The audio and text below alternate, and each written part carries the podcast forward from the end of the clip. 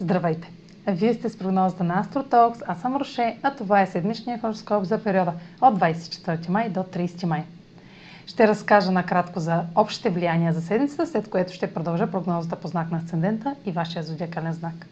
На 26 май имаме пълно луно затъмнение в Стрелец, което е от страната на Южния кармичен възел и се отнася към нашите минали избори.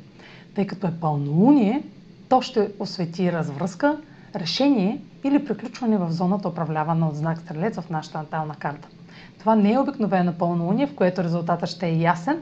Затъмненията обръщат картите на масата. Символиката им не е ясна, но за сметка на това е категорична.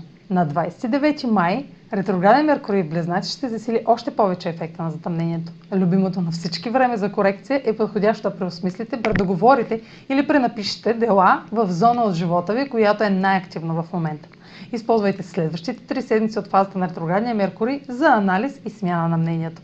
Меркурий е в съвпад с Венера точно преди ретроградната му фаза да стартира. Случващото сега няма да е напълно ново за вас. Вече сте получили не един сигнал за предстоящи събития и новини.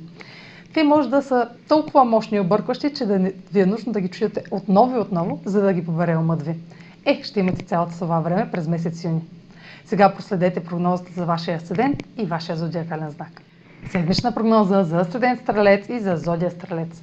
Лунто затъмнение в Стрелец сочи кулминация или край, отнасящ се до личните ви действия, вашия външен вид и поведение, докато взимате решение в резултат на избора, направени в миналото. Изходът в едни отношения, бизнес или лични, е във вашия контрол. Нови възможности, свързани с разширение на дома, инвестиции в жилище или преместване в друг град или държава, ще са обвързани с резултатите.